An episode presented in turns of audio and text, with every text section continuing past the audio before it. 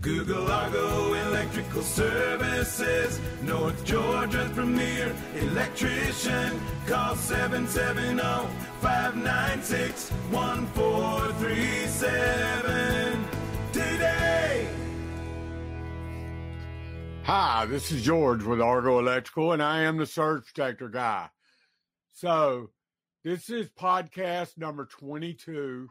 This is a deeper dive or further explanation of uh, the shoreline management requirements by the Corps of Engineers at Lake Sidney Lanier. Uh, Lake Lanier's um, starts around Dawsonville, um, flows all the way down to Cumming, Buford, and um, a huge part of it is in the Gainesville area, Forsyth and Hall County, especially. Um, mostly uh, Forsyth Hall and Dawson County are the uh, the counties that are affected.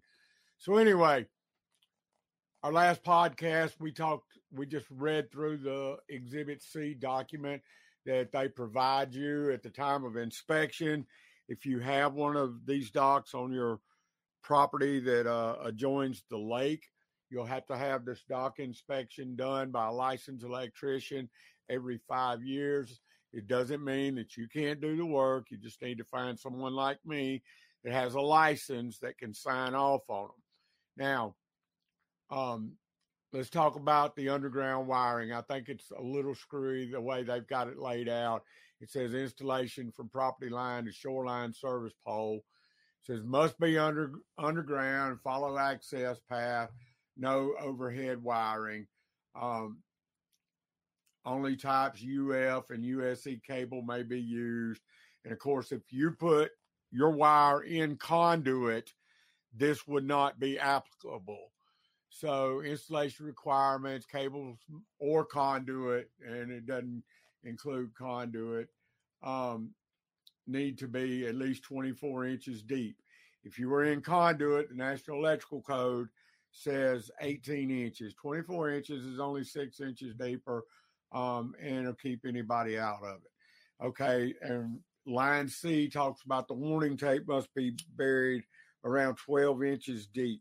So they you can buy a big roll of this yellow warning tape, and it actually has warning printed on it about 5,000 times for the thousand foot roll.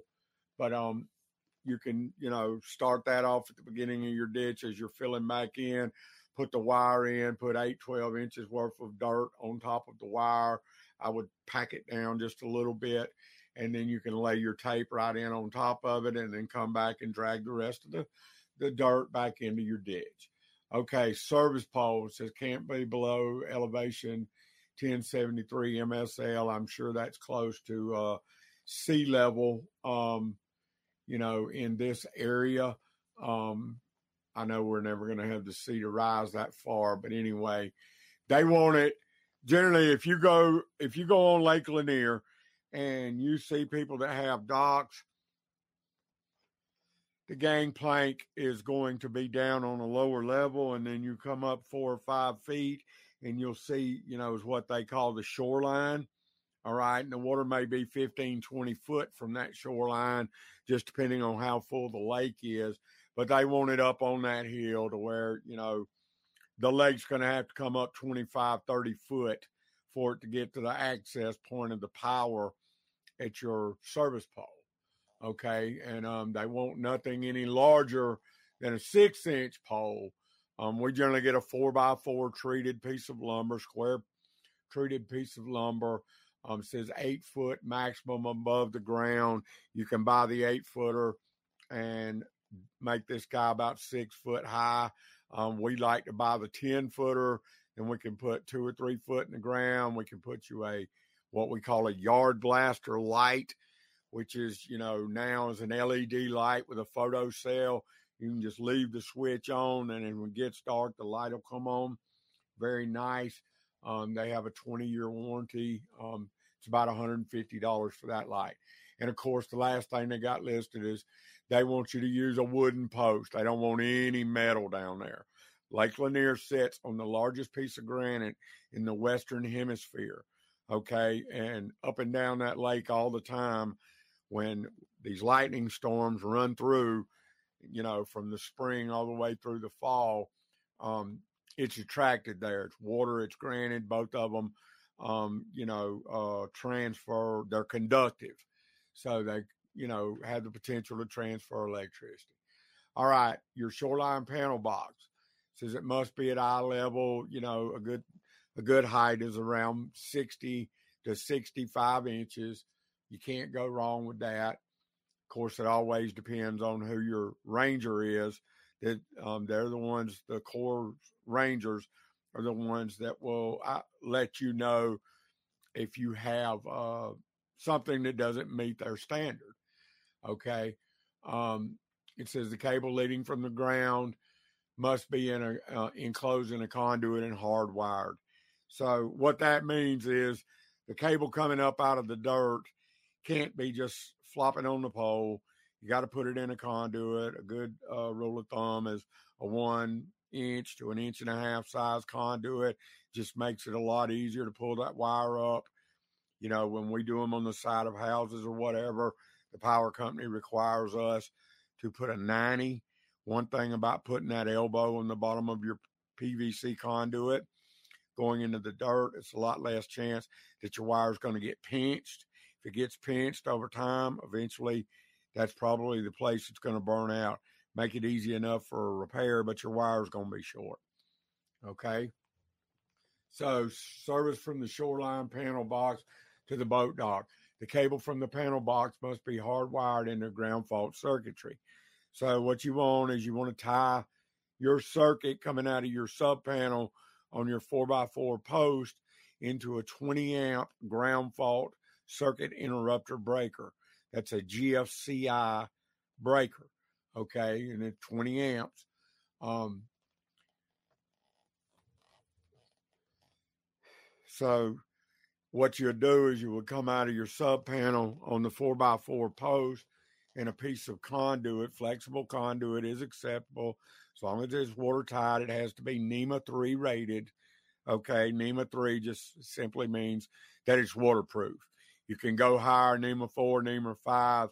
Um, that's really more of industrial applications that are, you know, flexible conduit and fittings that are used around um, chemicals. Okay. You don't really need to go that far. NEMA 3 is fine. All right. Only approved for wet locations. That means it's a, you know, outdoor wet location box. Like say, if you go into Home Depot and ask for NEMA 3, most of the people in there are going to look at you like you're crazy. You want to look for the term wet location, outdoor rated. Locking and grounding receptacles. So when you know when I was talking about coming back out of your um your sub panel on your uh, four by four post at the shoreline, you'll come out of that with a conduit. You'll have a um waterproof box they do make PVC boxes that you can just slide the pipe right into there, seal it up with, with glue, and it's considered to be NEMA 3 watertight, wet location approved. Personally, I like the cast boxes. They're partially metal. You can screw your fittings into that. Um, they work real well. The problem with plastic is once you, if you ever strip out the screw spots to where you're putting your cover on or whatever, you will not be able to get a new screw in there. Um, and then you'll, you know, be faced, you know, with um, trying to retap the hole or just taking the box completely off and replacing it just to replace a busted cover. Okay. But um, the receptacles there at that post is a single receptacle. Um, it'll be a three hole receptacle that's a twist lock. That's outdoor. That makes it outdoor rated with an in use cover. Maximum number of receptacles. Um, oh, excuse me, excuse me. Surplus cable for use during the low lake elevations. If you look at the drawing on your Exhibit C, which is a two page document, they're going to show you 75 to 100 foot of cable. Um, usually, what we do is we'll purchase 75 foot of the SO cord or SJ cord, and um, you run it you run it um, out of the receptacle at the shoreline post, and then you have to have a junction box mounted on unistrut or some kind of steel on the end of the gangplank that's up about two and a half, three foot. Um, middle of the thigh is a great uh, measuring point for most people, unless, of course, you're really short. I'm 5'10, so, you know, top of the thigh is what I use, right? And um, anyway, on there, you need what they call a wire keeper, something like that. It's got a Chinese finger on this on the bottom of a weatherproof uh, fitting connector. Um, you know, you can screw bust you a hole in the bottom of your box with a unibit or something to fit the size connector. If you're running 12 2 with the ground, it should be a half inch connector. Um, that Chinese finger will keep someone like a kid or someone that's rolling the dock in and out, maybe just wasn't paying attention or whatever. If that thing's not in there, it'll snatch the wire. And um, when you're rolling the dock in and out, and then your connections will be no good. Then you'll have to pay somebody like me to come out there and fix the connections or figure it out and fix it yourself. Okay. All right. And um back to the surplus cable or whatever, if the lake's really up, maybe you're only using 20 foot of cable. We get uh we like to get like a hose um holder or whatever. Um you can get a metal one that's got two holes on the on a bracket beside it. You screw that into your post and you can roll up your excess wire right there um, on the shore. It's very manageable. Then when the lake goes out, you get ready to let your dock out. You can unroll it right there, going towards the lake, and let the dock out and then pull the, the wire right on out with the dock. So receptacles on the dock. All receptacles must have ground fault protection at service pole. That means, um, you know, in the old days, they would put a GFI on the pole instead of buying the breaker. You really want the breaker to protect the entire circuit. You do not want your aluminum dock to get energized or the steel on your dock to get energized. Um, they must be in weatherproof receptacle boxes with self closing caps. That's the in use cover that I was talking about. So they're saying a maximum number of receptacles on the dock is two single or one duplex receptacle. The single receptacles look like the old ones that um, we used to use for a window unit and an air conditioner or whatever. You can find them at Home Depot, Lowe's, whatever, or your local parts store. I buy most of my parts from City Plumbing and Electric in Cumming, Georgia. They also have a store in Gainesville, Blue Ridge, Cleveland, um, Winder. I know they've got like six or seven locations, um, but they'll treat you right. Tell them George Argo sent you. Um, that may or may not get you a discount. All right, so your convenience outlets, 15 and 20 amp rated. I would use 20 amp stuff. The difference in the 20 amp is you'll not be able to plug them into the back of the receptacle. But if you wrap that wire around your screw, bend it down, tighten it down, and have the wire going in the right direction, the chance of that wire ever coming out from under that screw is very, very slim. Okay. Um, at the post, they want these receptacles to be around four foot over the ground, 48 inches. On the boat dock itself, they want it at least 30 inches above the deck. Like I say, middle of the thigh is a pretty good reference point if you don't have a tape measure handy. Um, all right. Dock wiring must be approved for wet locations and enclosed in conduit. Now, we talked about, you know, the underground section using UF or USE wire, right? And also made the point that if you ran conduit all the way down there, you could use THHN because as long as it's in, um, you know, an approved waterproof conduit, that is acceptable wiring. On the dock, you can, you know, when we wire these docks, we want run PVC all the way around to the receptacles, to the lights, whatever the customer wants. Um, you have to have flexible conduit going across the ramp um, from the ramp to the main section of the dock. That way, when the dock bends or whatever, the conduit doesn't break. Okay, and they will call you on that. Another thing is when you put this liquid con uh, liquid tight conduit together, um, make sure your joints are good and your connectors are good. Um, okay. So anyway, moving right along. Um, end of conduit must be installed to prevent entry of moisture. That means all openings are prohibited. You need to cap it off or whatever. Um, if you use the uh, if you use the PVC boxes, you can find caps where you bought the box, which is just a plug into the open end that's not being used. Um, I like to use um, what the people at the parts store call a bail box. It's a weatherproof outdoor box. It's metal clad, um, kind of a composite deal, but it's a little bit harder. It's not fiberglass; it's actually metal, and um, the entryways you can buy them with three entries, five entries. Um, you can buy them anywhere from uh, three quarters, um, half inch, or it even goes up to a one inch size. Um, one inch is a little bit of overkill.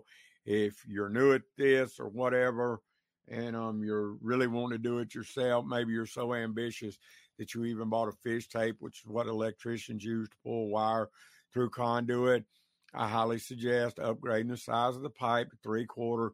It'll make the wire flow a lot easier. You'll be able to pull it easier and you'll be able to fish that fish tape through your conduit much better. Half inch can be tough if you don't know what you're doing. I've been doing this almost 40 years now, um, and it still gives me a fit from time to time. Okay, so um, lighting minimum requires for safe access will be allowed. Um, maximum ball size of any or for any purpose, uh, floodlights or whatever on the dock is 150 watts. The good news is, is you can buy LED uh, replacements um, for the old, uh, you know, um, the old light bulbs. The the name is um, escaping me right this minute, but you can buy a 20 watt light bulb that'll put out the same light as the old fashioned incandescent bulbs that put out 150 watts, and it's probably going to only use about 20 watts of energy. Fixtures and lights must be approved for the wet locations and mounted to the exterior, not beyond the outer perimeter of the boat dock. That means you can't put it out over the water.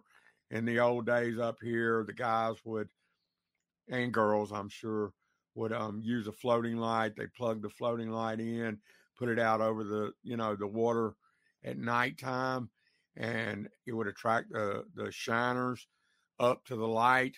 Then the crappie would come up and bite. It made for easy pickings. I've actually used that myself.